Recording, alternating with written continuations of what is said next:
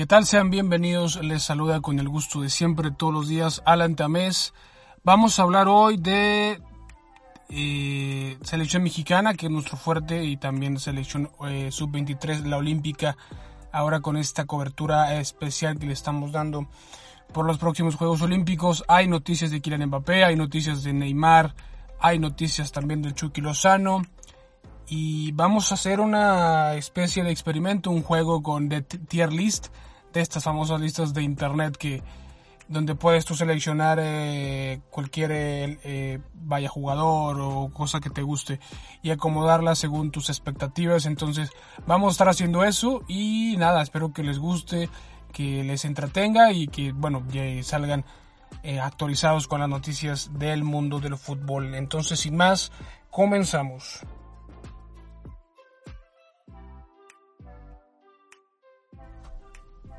Arrancando con eh, las noticias de Mbappé y de Neymar, el técnico del parisino, eh, Mauricio Pochettino, lanzó una advertencia sobre la presencia de Kylian Mbappé en Tokio 2020.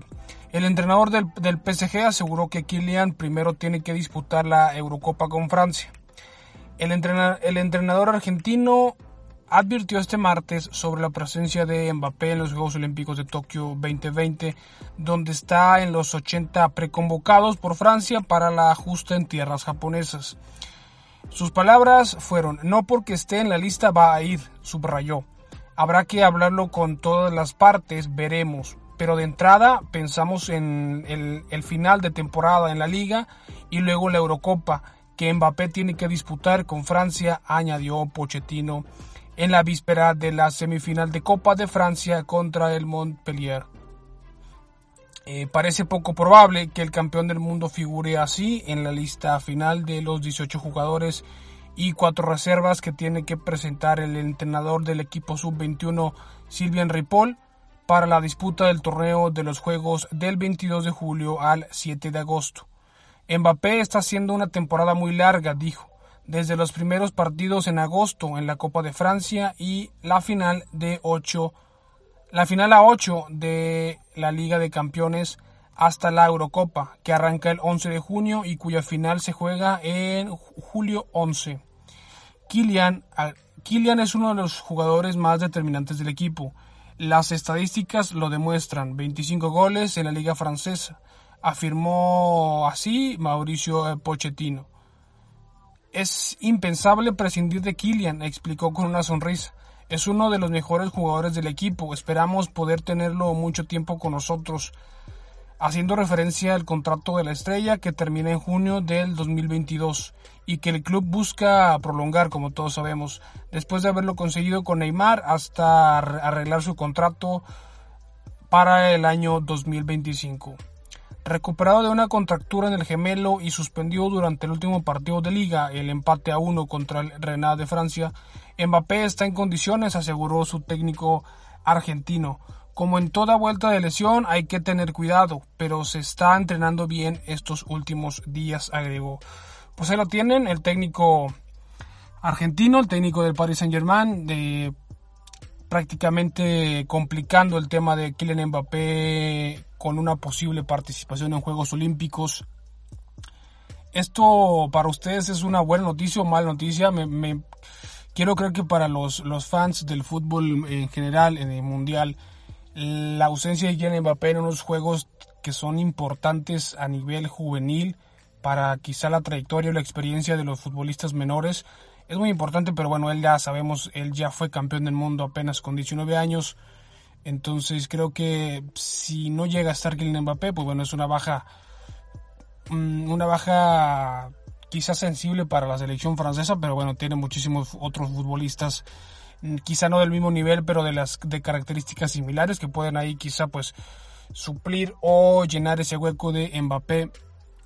También tenemos una noticia una noticia del tema de Neymar que también es muy complicado que según el diario Le Parisien, el PSG ya habría tomado la decisión de no prestar a ninguno de sus jugadores para los Juegos Olímpicos debido a, como todos sabemos y como veníamos platicando, a la, alta demanda de su calendario. Y como no es una competencia regulada por la FIFA, pues el conjunto parisino ya habría tomado esta tan rigurosa decisión eh, de no prestar ni a Neymar, que él estaba muy apuntado para ir con Brasil a los Juegos Olímpicos, como lo hizo en Londres, como lo hizo en Río de como refuerzo y como quería repetir eh, en tercera por tercera ocasión, perdón, en eh, Tokio 2020 era entendible, no era prácticamente es muy comprensible que como tú como club, como dueño de la carta de los servicios de un futbolista de esa calidad, de ese de ese nivel, pues quieras cuidar tus intereses y al no ser una fecha FIFA obligada o regulada por FIFA al 100% como los Juegos Olímpicos, pues está, está, están en su derecho de no prestarlos, pero bueno, quizá también las ganas o el, sueño de los futbolistas de, de, jugar los Juegos Olímpicos que pues son difíciles de jugar ya que tienes digamos dos oportunidades contadas, aisladas, porque o vas como, como jugador que da la edad de menor de 23 años o de 21 en caso de los europeos, o vas o destacas en un, en un buen nivel que, que, te consideren alguna vez para, para refuerzo. Pero entonces ahí, ahí lo tienen, Kylian Mbappé y Neymar prácticamente descartados de los Juegos Olímpicos de Tokio 2020. Y de Mbappé y Neymar nos pasamos a Italia con el Chucky Lozano, ya que el día de ayer el Chucky aportó en la goleada 5 por 1 del Napoli contra el Udinese. Irving Lozano sigue sumando en su paso por el Napoli y este martes anotó el tercer gol de la victoria ante el Udinese que los mete así en zona de Champions League, ubicándolos en la segunda posición de la tabla de la liga italiana. El mexicano arrancó de titular y marcó un tanto por segundo partido consecutivo. Y con este ya son 11 los goles que suma en la actual temporada de la Serie A de Italia. Esta victoria los acerca a puestos europeos, esperando así los resultados del Atalanta y del Milan en la fecha 36. Buenas noticias para el mexicano que después de su lesión y su bajo su bajón de juego debido a la lesión obviamente significaron para él eh, perderse minutos, perderse partidos, y, pero bueno, regresó y regresó haciendo goles, regresó haciendo el fútbol que nos tenía acostumbrados el Chucky Lozano en Italia. Y bueno, son 11, 11 goles, 11 goles que ya lleva el Chucky en su cuenta personal y creo que si no me equivoco está en el segundo lugar de los goleadores o tercer lugar de los goleadores del equipo y bueno, pues qué bueno por Irving Lozano que les está yendo bien en su regreso de la lesión eh, allá en Italia con el Napoli. Y ahora pasamos a lo de la lista, la tier list, donde vamos a ver, vamos a hacer este cuatro, hay cuatro categorías que yo como así que son la primera es titulares indiscutibles, la segunda línea es de suplentes, en la tercera línea le puse cambio generacional y la última, la cuarta línea es de llamada no están para selección nacional.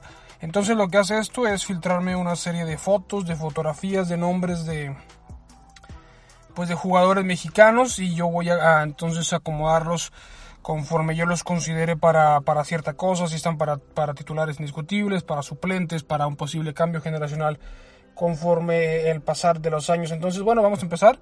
Y el primero es eh, José Abella, este de, defensor de que juega en la, Liga MX.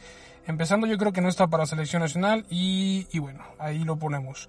Alexis Vega, el delantero extremo de las Chivas, yo creo que Alexis Vega viene manejando un buen nivel, ya ha sido convocado con la selección mayor en amistosos para, para los Moletour en Estados Unidos y creo que él lo vamos a ubicar en la, en, en, la rama de cambio generacional porque me parece que si mantiene un nivel constante como el que ha venido mostrando, pues le va a alcanzar para en unos años que ya estén retirados o que tenga que darse ese cambio generacional para, para Qatar 2022 o para el Mundial de México y Estados Unidos 2026 él puede estar eh, dentro de esa selección mexicana.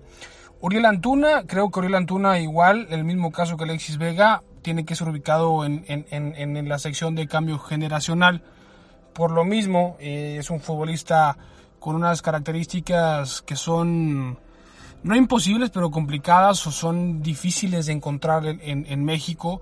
Es un futbolista que se me figura mucho a Irving Lozano, tiene gol, es un extremo que, es muy rápido, tiene regate, eh, tiene gol, como les comentaba, quizá puede ser de esos futbolistas o ha sido de esos futbolistas que es mejor en selección que en su club, como el caso de Edu Vargas, etcétera, ¿no? Pero yo creo que Uriel Antuna para selección mexicana ha rendido muy bien, no así con Chivas, quizá ha quedado de ver, pero con la selección ha cumplido, tanto en las, en las menores como en la, en la mayor, cuando le tocó jugar Copa Oro. Creo que Uriel Antuna también tiene que estar ubicado ahí en la sección de cambio generacional. Entonces vamos a pasar con Javier Aquino. Javier Aquino yo ya no lo veo con nivel de selección, honestamente Creo que hay, hay, futbolistas o jugadores jóvenes que mm, aportan más o pueden aportar más a futuro que el mismo Javier Aquino. Entonces, el siguiente es Gerardo Arteaga. Yo creo que Gerardo Arteaga, lo mismo que las mismas palabras que Alexis Vega y que Uriel Antuna, eh, lo voy a ubicar como en la sección de cambio generacional, que él es el, el probablemente el próximo lateral izquierdo si las cosas marchan bien para él y para México, él tiene que ser el próximo lateral izquierdo de la selección mexicana por encima de Gallardo, a mí me parecería. Y bueno, pues entonces ahí lo vamos a ubicar a Gerardo Arteaga en cambio generacional. Seguimos con Isaac Visuela. Yo creo que Isaac Visuela mm, en, actualmente para los torneos que se vienen y para pensando en un posible mundial como el de Qatar 2022 yo creo que actualmente Uriel Antuna, perdón, Isaac Vizuela no tiene el nivel para selección nacional, entonces lo vamos a ubicar ahí sin más, sin más eh, detalle. Carlos Salcedo, Carlos Salcedo yo creo que está, eh, como lo viene mostrando el, con el Tata Martino, ha tenido quizá altibajos en los últimos dos partidos, tres partidos con la selección mexicana, pero eh, lo vamos a ubicar en la sección de titulares indiscutibles porque actualmente y por el momento que vive hay muy pocos defensas que con esa experiencia, con ese nivel, ese fogueo, ese roce europeo que tiene Carlos Salcedo, ya jugó, ya jugó un mundial, ya ha jugado Juegos Olímpicos como titular. Entonces yo creo que Carlos Salcedo debe, al menos para el Mundial de Qatar, ser considerado dentro de los, de los titulares indiscutibles del Tata Martino. El siguiente es César Montes. Yo creo que César Montes actualmente ya no es un cambio generacional porque ya es una realidad para la selección mayor, ya ha sido convocado últimamente, ha tenido regularidad con el Tata Martino, entonces lo vamos a ubicar rápidamente en la zona de suplentes directos, ya pensando eh, en un proyecto a futuro y quizás se pueda dar la conversión a un titular indiscutible conforme pase los años para llegar así a Qatar 2022 con más experiencia del Cachorro Montes. El siguiente futbolista nos encontramos el Chaca Rodríguez.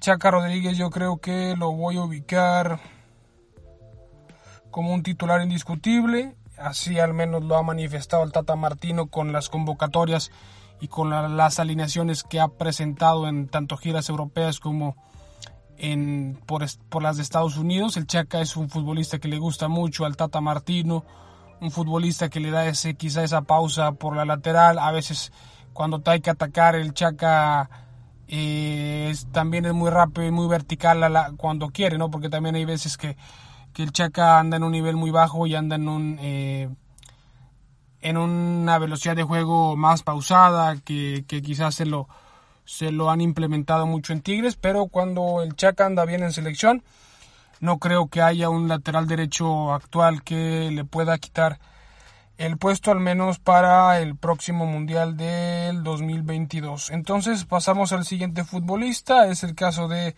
Carlos Rodríguez de los Rayados del Monterrey. Yo lo veo como un suplente directo ya de esta selección, o quizá un escaloncito abajo de lo que es Héctor Herrera y Andrés Guardado. Jugó en la Copa Oro pasada, donde México quedó campeón del 2019 por la lesión de Héctor Herrera. Héctor Herrera, recordemos, no acudió esa, a esa Copa Oro, entonces el Tata decidió utilizar a Charlie como su titular y le dio grandes resultados. Desde ahí le ha gustado mucho al Tata, lo ha considerado, ahora ha estado últimamente con la selección sub-23, pero bueno, ahí está Carlos Rodríguez para mí, un suplente directo en la selección actual, esperando lo mismo que, que César Montes, de que dé ese paso a convertirse un titular indiscutible para, para la selección mexicana, porque es un futbolista muy talentoso. Quizá deba ahí mantener un cierto, cierto nivel eh, estable, y, pero bueno, quizás ese será el único pero que le pondría a Carlos Rodríguez actualmente. Yo, eh, lo, ubicamos entonces en suplentes directos de la selección mayor. Eh, Javier Hernández. Javier Hernández, híjole, que ese, sí está complicada porque yo lo pondría como suplente, en, en, mi opinión personal, yo lo pondría, lo ubicaría como suplente de esta selección, que fácilmente, fácilmente podría ser banca en la selección mexicana, atrás quizá de Raúl Jiménez, si se recupera al 100% y, regresa a su nivel óptimo europeo que, que había mostrado con Wolves. Creo que Javier el Chicharito Hernández tendría que estar ahí como, como banca para aportar esa mentalidad, esa experiencia que, que lo ha caracterizado a lo largo de su carrera. Y sin más que agregar, yo lo pondría en opinión personal, claro está, como suplente directo en selección mexicana. El siguiente es el Chicote Calderón, futbolista de Chivas. Yo creo que el Chicote, el Chicote actual no tiene nivel para selección nacional, pero lo voy a ubicar en la lista de cambio generacional porque me parece un futbolista que tiene características eh, características un poquitito superior al, al, al, resto de los futbolistas mexicanos en cuanto me refiero que no, no que sea un futbolista de élite o un futbolista sobresaliente sino es cumplidor eh, tiene algunas características como el disparo de, de, de media y larga distancia cuando jugaba en Necaxa lo hacía muy bien y por eso fue que Chivas volteó a verlo. Entonces yo creo que por esta razón Chicote Calderón puede estar, bueno, yo al menos en opinión personal, repito, lo voy a ubicar en la lista de cambio generacional junto con Alexis Vega, Uriel Antuna y Gerardo Arteaga. Irving el Chucky Lozano, eh, no hay que agregar nada más, eso va directamente a la lista de titulares indiscutibles por por lo que es el Chucky, ¿no? El Chucky es uno de los pocos futbolistas que tenemos que es quizás sea nivel A, nivel top mundial, eh, rozando con el B, obviamente eh, ahí, ahí, cada quien tendrá sus dudas o sus, o sus, sus, puntos de vista, pero yo creo que el Chucky en su posición es, uno de los mejores en la liga italiana, eh, a, a, nivel mundial ahí quizá alguien pueda diferir conmigo, pero yo también lo pongo ahí entre los primeros 20 futbolistas de esa posición. Entonces yo creo que el Chucky Lozano tiene que ser el estandarte junto con Raúl Jiménez y con el Tecatito para el próximo Mundial de Qatar 2022. Pasamos ahora con Sebastián Córdoba, el futbolista del América. Yo creo que Córdoba, igual que Alexis Vega, Uriel Antuna y Arteaga, lo voy a poner en la lista de cambio generacional porque el futbolista del América, bueno, ya ha jugado en, la Liga de, Naciones de la CONCACAF, ya ha anotado dos goles con selección mayor. Eh, y bueno, Sebastián Vegas me parece, Sebastián Córdoba, disculpen, me parece a mí un futbolista diferente, un futbolista completo. Ya hemos ya he hablado de él en, episodios pasados cuando hicimos el 11 titular de la, de la Olímpica. Y nada más que agregar, ¿no? Córdoba creo que toda esa generación de la selección olímpica tiene que ser el cambio generacional o la mayoría para eh, selección mayor dentro de algunos años. Entonces ahí está ubicado Sebastián Córdoba. Seguimos con JJ eh, Corona, portero del Cruz Azul. aquí hay una cuestión que no lo voy a dejar eh, fuera, o sea, que no está en la lista que está fuera de la selección, pero no porque sea malo, sino porque México México tiene esta buena noticia o, gran presente de los parqueros mexicanos, quizás sea de la zona en la que menos tenga que preocuparse dentro de, futuros años. Eh, quizás la, posición más completa que tiene la selección mexicana y con futbolistas que mantienen un, un, mismo nivel. Entonces yo por eso mismo creo que JJ Corona, por la edad, eh, ya y porque ya ha tenido buenas experiencias con la selección, la medalla de oro, eh, ya ha sido titular en, en algunos procesos, entonces es un muy buen portero a mi gusto, pero lo voy a ubicar en la lista de fuera de selección nacional. Seguimos entonces ahora con Rodolfo, Rodolfo Cota, arquero de León. Actualmente lo voy a dejar fuera de selección porque me parece no tiene ese nivel que tienen los otros arqueros, inclusive los jóvenes como Carlos Acevedo, como por ahí Luis Malagón, creo que están actualmente eh, un, pelín arriba de, de Cota y bueno ahí entonces lo voy a dejar yo en opinión personal fuera de selección nacional. Diego Reyes el próximo. Diego Reyes no tiene nivel actual para ser un convocado selección eh, nacional, perdón, ni siquiera de suplente, entonces vamos a ponerlo fuera de selección. El siguiente es Edson Álvarez. Edson Álvarez para mí tiene que estar en la lista de titulares indiscutibles por el nivel que ha manejado, porque no hay contenciones con esas características como las de Edson. Quizá Héctor Herrera sea el más similar eh, en esa posición, pero yo creo que Edson es un futbolista todavía más destructor de juego que ayuda ese tipo de futbolista ayuda mucho a los a los creativos, a los jugones como Héctor Herrera, como Sebastián Córdoba, como Charlie Rodríguez a que desplieguen un fútbol más ofensivo y él, él se encarga en, en el sector defensivo, quizá algo parecido guardando obviamente sus, respectivas dimensiones a lo que hace Casemiro en el Madrid, dándole esa libertad a Modric y a Kroos eh, para que ellos vayan hacia adelante eh, mientras él resguarda la zona defensiva. Entonces Edson Álvarez, titular indiscutible para mi gusto en selección mayor y para Qatar 2022. El siguiente es Eric Aguirre, futbolista del Pachuca. Para mí, igual como todos los de la selección olímpica, tiene que estar ubicado directamente en la lista de cambio generacional. ¿Por qué? Porque es un futbolista plurifuncional, puede jugar de en cuatro posiciones y en las cuatro posiciones las, eh, cumple, es cumplidor. Ya tiene muchísimo bagaje en primera división. Ha estado nominado en muchas eh, instancias a premios internacionales en cuanto a mejores jugadores eh, jóvenes y yo creo que tiene que estar ahí en cambio generacional por lo, bueno que es, por, lo, por el nivel que puede alcanzar y por la, el potencial que puede tener Eric Aguirre. El siguiente es Eric eh, Pero Gutiérrez, el futbolista del PSV, que no va a continuar en el PSV, recordemos, lo anunció el equipo holandés yo creo que Eric Gutiérrez actualmente no tiene un nivel para selección nacional. ¿Por qué? No porque sea malo. El, el, jugador es muy bueno como, jugador.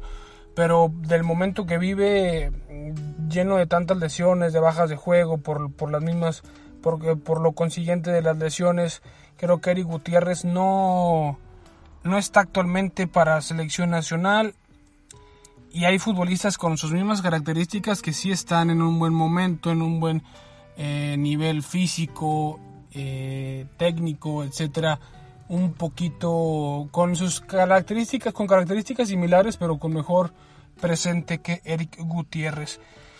Seguimos con Jesús Gallardo, lateral o bueno, volante con rayados, lateral con la selección mexicana. Yo creo que Gallardo eh, si fuera por mí, Gallardo sería suplente de Gerardo Arteaga, pero pensando en, el presente de la selección mayor y como lo ha manejado el Tata Martino, creo que Jesús Gallardo es su lateral izquierdo eh, favorito, eh, todavía por encima de Gerardo Arteaga, que, puede ser su, recambio generacional. Pero entonces eh, Jesús Gallardo, perdón, va a estar ubicado en titular indiscutible.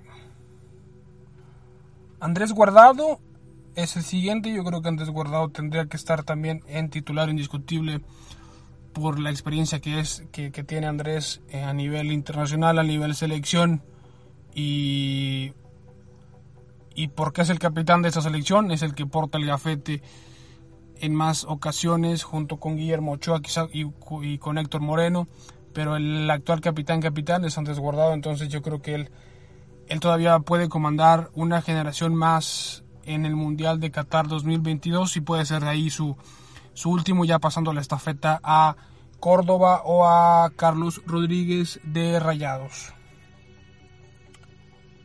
Henry Martin es el siguiente futbolista. Creo que Henry Martin es un suplente directo en selección mayor. Ahora lo ha venido siendo, bueno, está, estamos como que teniéndolo a él en cuenta como el delantero titular de la selección, pero por la obvia razón de la lesión de Raúl Jiménez. Pero yo lo, el nivel que tiene Henry Martin y por lo que aporta eh, a, selección del, a la selección del Tata Martino, yo lo voy a poner como suplente directo. El siguiente jugador es Héctor, Herrera. Héctor Herrera yo lo pondría en titular indiscutible. No hay mucho que agregar de Héctor Herrera, que es el mejor. Técnicamente para mí es el mejor futbolista mexicano en la actualidad, incluyendo los europeos, incluyendo los de la liga local.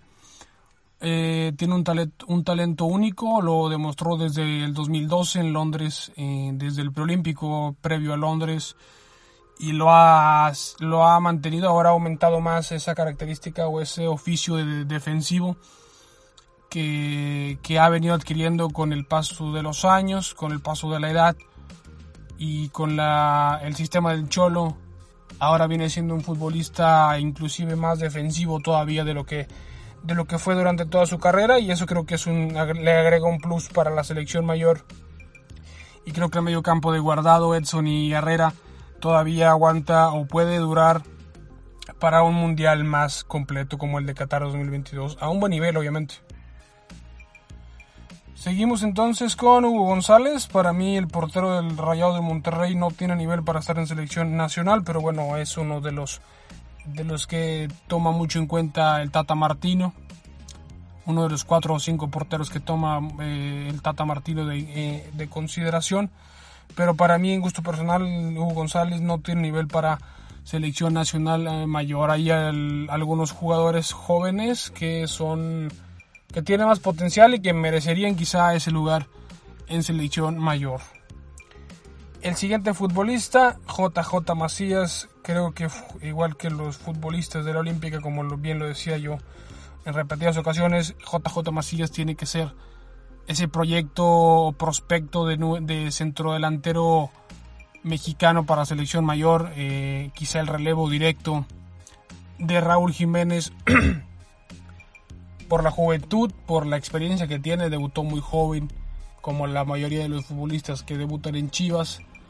Desde que debutó mostró un potencial tremendo, ha recaído quizá en un tema mental que le ha afectado en, su rendimiento en Chivas y en, selección, en selecciones menores, pero su calidad no está, eh, no está en punto de, de, de, credibilidad, ¿no? JJ eh, Macías es un futbolista muy bueno, técnicamente eh, se ubica bien, tiene muy buenos, muy buenos movimientos, muy buenos desmarques, futbolista, un delantero rápido que no se encuentran eh, en la Liga Mexicana. Entonces yo creo que JJ Macías tiene que ser el, próximo proyecto A9 de la selección mexicana. El próximo jugador es Jonathan Dos Santos y yo lo voy a ubicar al menos en la zona de suplentes directos porque para mí los jugadores de la MLS, salvo Carlos Vela, eh, tienen una exigencia menor a los de la Liga MX o a los europeos en cuanto a, ritmo y nivel futbolístico. Creo que los de la MLS que quedaron evidenciados en, el, en, los juegos contra Gales y contra Costa Rica, tanto Jonathan Dos Santos, tanto Rodolfo Pizarro, que aparte de que venían sin, sin, sin competencia directa porque la MLS todavía no empezaba, recién iba a, comenzar la temporada en la MLS con esto de la calendarización muy rara que tienen ellos. Creo que ese roce ese roce de la MLS es un poquito menor que la MX y que, los europeos. Entonces, para mí, Jonathan Santos tiene nivel de selección, pero tiene nivel para mí como un suplente directo de, los tres de Herrera, de Guardado o de Edson Álvarez. El siguiente de la lista es eh, Jorge Sánchez, lateral derecho de la América. Igual, vuelvo a repetir, ya ha jugado muchísimos minutos con el Tata Martino. Le ha gustado, es un futbolista que es criticado por la gente, pero el Tata, el Tata lo sigue defendiendo. Le gusta mucho su, su, estilo de, de juego. Y yo creo que lo voy a ubicar también en cambio generacional junto con los demás integrantes de la selección olímpica. El siguiente es Diego Laines. Diego Laines lo mismo. Diego Laines tiene que estar ubicado en eh, la lista de cambio generacional junto con sus compañeros de, de, la misma edad, de la misma categoría, de la selección olímpica. ojo, aquí hay un punto que aclarar que se me pasó decir o especificar. Los suplentes, la diferencia entre la línea de suplentes y cambio generacional no es que los de cambio generacional no deban de ser suplentes. Obviamente ellos tienen que estar eh, siendo como que los recambios en cuanto a minutos de los de los mayores, de los de perdón, de los titulares, pero quise diferenciarlos entre suplentes que están como que con más posibilidades, que ya han tenido más minutos, que pueden seguir que pueden eh, ser utilizados como de segunda línea de recambio eh, cuando no lleguen los europeos, etcétera, etcétera, ¿no? No quiere decir que los de cambio generacional no sean aptos para ser suplentes de la selección, porque muchos de ellos ya lo son. Entonces, esa pequeña diferencia, ¿no? El cambio generacional, yo me refiero a que eh, los que están ubicados en esa lista son los que deben de ser eh, clave o decisivos para en, dentro de algunos años sean ellos las caras de la selección mayor, los que disputen los mundiales, los que representen a México en, en, las eliminatorias, los que los que sean, bueno, sean ellos los, los, jugadores titulares, ¿no? Obviamente los, los, de cambios generacionales también cuentan como suplentes, pero para mí ellos son las caras nuevas que tiene que presentar México, como, como repito, para futuros eh, años y así ellos sean las cartas fuertes de esta selección mexicana. El siguiente de ellos es Luis Montes, el Chapito Montes. Yo creo que él debería ser, en opinión personal, un titular indiscutible o al menos un suplente. Yo lo voy a ubicar como suplente, eh, pero bueno, y ahí por diferencias eh, personales, quizá Luis Montes se ha retirado desde la selección y el Tata lo ha entendido, han platicado, etcétera, ¿no? Y, pero para mí, en opinión personal, él tiene que ser, si no es titular eh, directo, al menos suplente directo de Eletri.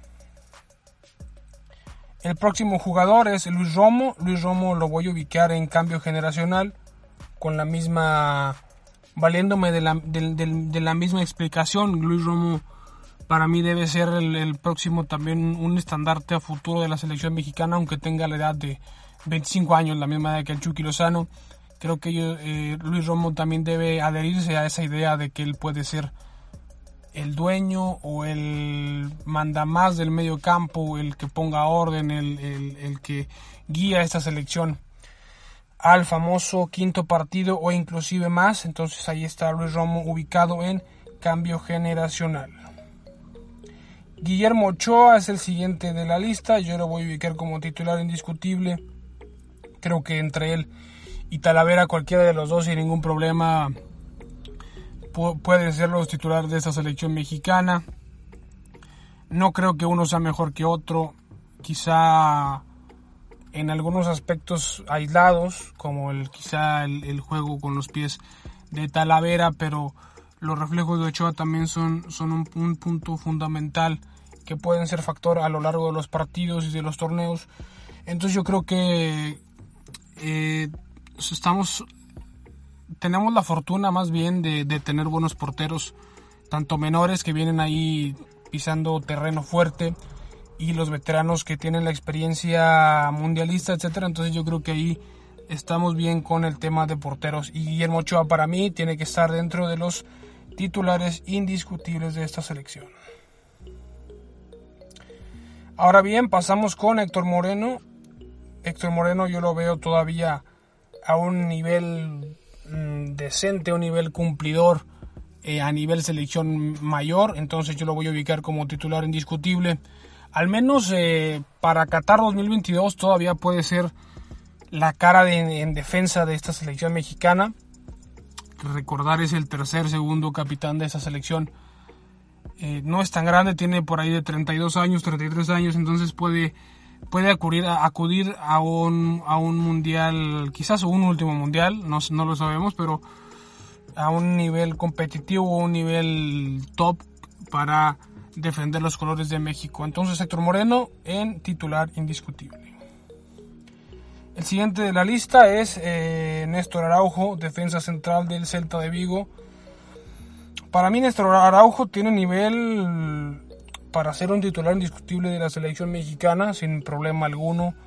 Néstor Araujo tiene ya varios años en Europa, siendo titular en el Celta de Vigo cuando no, cuando no tiene lesiones que lo dejen fuera obviamente. Y en selección mayor su explosión la dio, su mejor nivel lo llegó a mostrar con Juan Carlos Osorio, que él, él, es él, perdón, el que lo lleva a selección y le, da la confianza, inclusive le, dio el gafete de capitán en algunos de los partidos. Desafortunadamente recordemos, se lesiona gravemente previo al Mundial de Rusia 2018, entonces no puede acudir porque si hubiera acudido para mí y para, para Juan Carlos Osorio hubiera sido un titular asegurado. Entonces yo creo que eh, actualmente tiene un nivel competitivo para estar como titular de la selección o eh, quizá también como suplente directo puede ser de Carlos Salcedo o de Héctor Moreno. Pasamos ahora entonces con Orbelín Pineda. Orbelín Pineda ahora mediocampista del Cruz Azul. Eh, ha jugado, viene jugando como extremo también por izquierda. En selección lo han utilizado al Tata de, en, en ambas posiciones, como lo es de extremo o como interior por izquierda, supliendo a Andrés Guardado. Y en las dos ha cumplido, entonces Orbelín ah, tiene nivel para ser un suplente directo actual de esta selección. También puede ser titular indiscutible sin problemas, lo mostró cuando fue recambio contra Costa Rica, eh, en los partidos de la gira contra Japón, contra Corea del Sur y contra Holanda también mostró buenas cosas, interesantes cosas para el Tata Martino y creo que le sembró dudas de quién va a ser los integrantes de ese medio campo titular de la selección mexicana y lo que, y lo que te puede aportar, ¿no? Cada, o sea, cada quien lo que puede aportar a su, a su, a su gusto. Rodolfo Pizarro es el siguiente. Para mí, Rodolfo Pizarro no tiene nivel actual de competencia para ser titular ni estar inclusive en selección nacional. Pero bueno, el Tata Martino, Tata Martino le gusta, es uno de sus preferidos. Dice que no hay futbolistas técnicos tan técnicos como Rodolfo Pizarro o tan visionarios como, como Pizarro. Entonces, en opinión personal, yo no lo pondría eh, con nivel de selección mexicana, pero bueno, el Tata Martino lo, es uno de sus favoritos. Seguimos ahora con Raúl Alonso Jiménez en su óptimo nivel, en, pensando en, en, que regrese a su nivel óptimo con selección mexicana y con los Wolves de Inglaterra. Él tendría que ser el titular indiscutible, el hombre importante, el hombre gol para Qatar 2022. Eh, repito, si llega o regresa a ese óptimo nivel que, que manejó durante 2-3 años en Inglaterra. Él tiene que ser el estandarte en ofensiva junto con Irving Lozano de cara al Mundial de Qatar 2022. El siguiente es el hombre de Cruz Azul, Roberto Alvarado. Roberto Alvarado lo voy al Piojo Alvarado lo voy a poner igual en cambio generacional. Ya ha jugado de titular con, con las, en selección mayor, ya jugó también la Copa Oro, recordemos. Ha sido parte del proceso del Tata Martino eh, en parte importante también, inclusive con, cuando estuvo el Tuca de interino lo, lo, empezó a llamar y desde ahí se ha mantenido en, convocatorias eh, recientes. Y habrá que esperar eh, cómo les va a esta generación en los Juegos Olímpicos y, pensar que ellos van a ser o tienen que ser en el papel los, los hombres importantes de México para, para los futuros años, los futuros mundiales pensando también en el 2026, el Mundial compartido de Canadá, Estados Unidos y México. Y ya para terminar esta lista, la vamos a cerrar con Jesús el Tecatito Corona, para mí otro de los titulares inamovibles del Tata Martino. Es, eh, técnicamente para mí es el mejor futbolista de esta selección. Es el distinto, el diferente, el encarador, el que tiene fútbol brasileño y visión inglesa. Yo creo que el Tecatito Corona si mantuviera un nivel muy consistente en su fútbol en Portugal, en selección mexicana, desafortunadamente en selección mexicana no ha tenido muy buenos números, me refiero a que no ha jugado torneos importantes por X o Y razón, no ha jugado Copa Confederaciones, en el Mundial le tocó estar muy, muy poquitos minutos con, con Osorio, eh, ha ganado una Copa Oro únicamente, no estuvo en la última edición de Copa Oro tampoco en el, en el 2019 por lesión.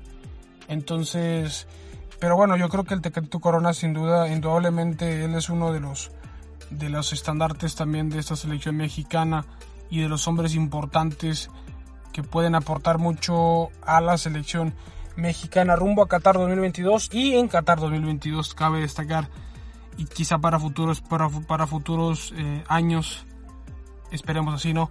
Bueno, pues ahí tienen, espero compartan quizá algunos, al menos algunos eh, futbolistas conmigo, eh, que, que, que, coincidamos en, en algunos, en algunos otros, obviamente cada quien tiene su, su, su, criterio, su punto de vista, sus gustos personales, como el Tata Martino, Quizá a mí me gusta un futbolista, a ustedes no les gusta este futbolista.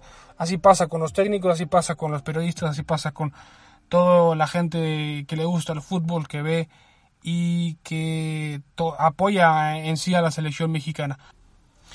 Y bueno, eso fue todo por el episodio de hoy. Espero lo hayan disfrutado igual que yo al realizar este, este capítulo completo. Ya fueron, ya, ya se fueron informados con los posibles refuerzos que fallidos o que no se van a dar como lo es Kylian Mbappé y Neymar.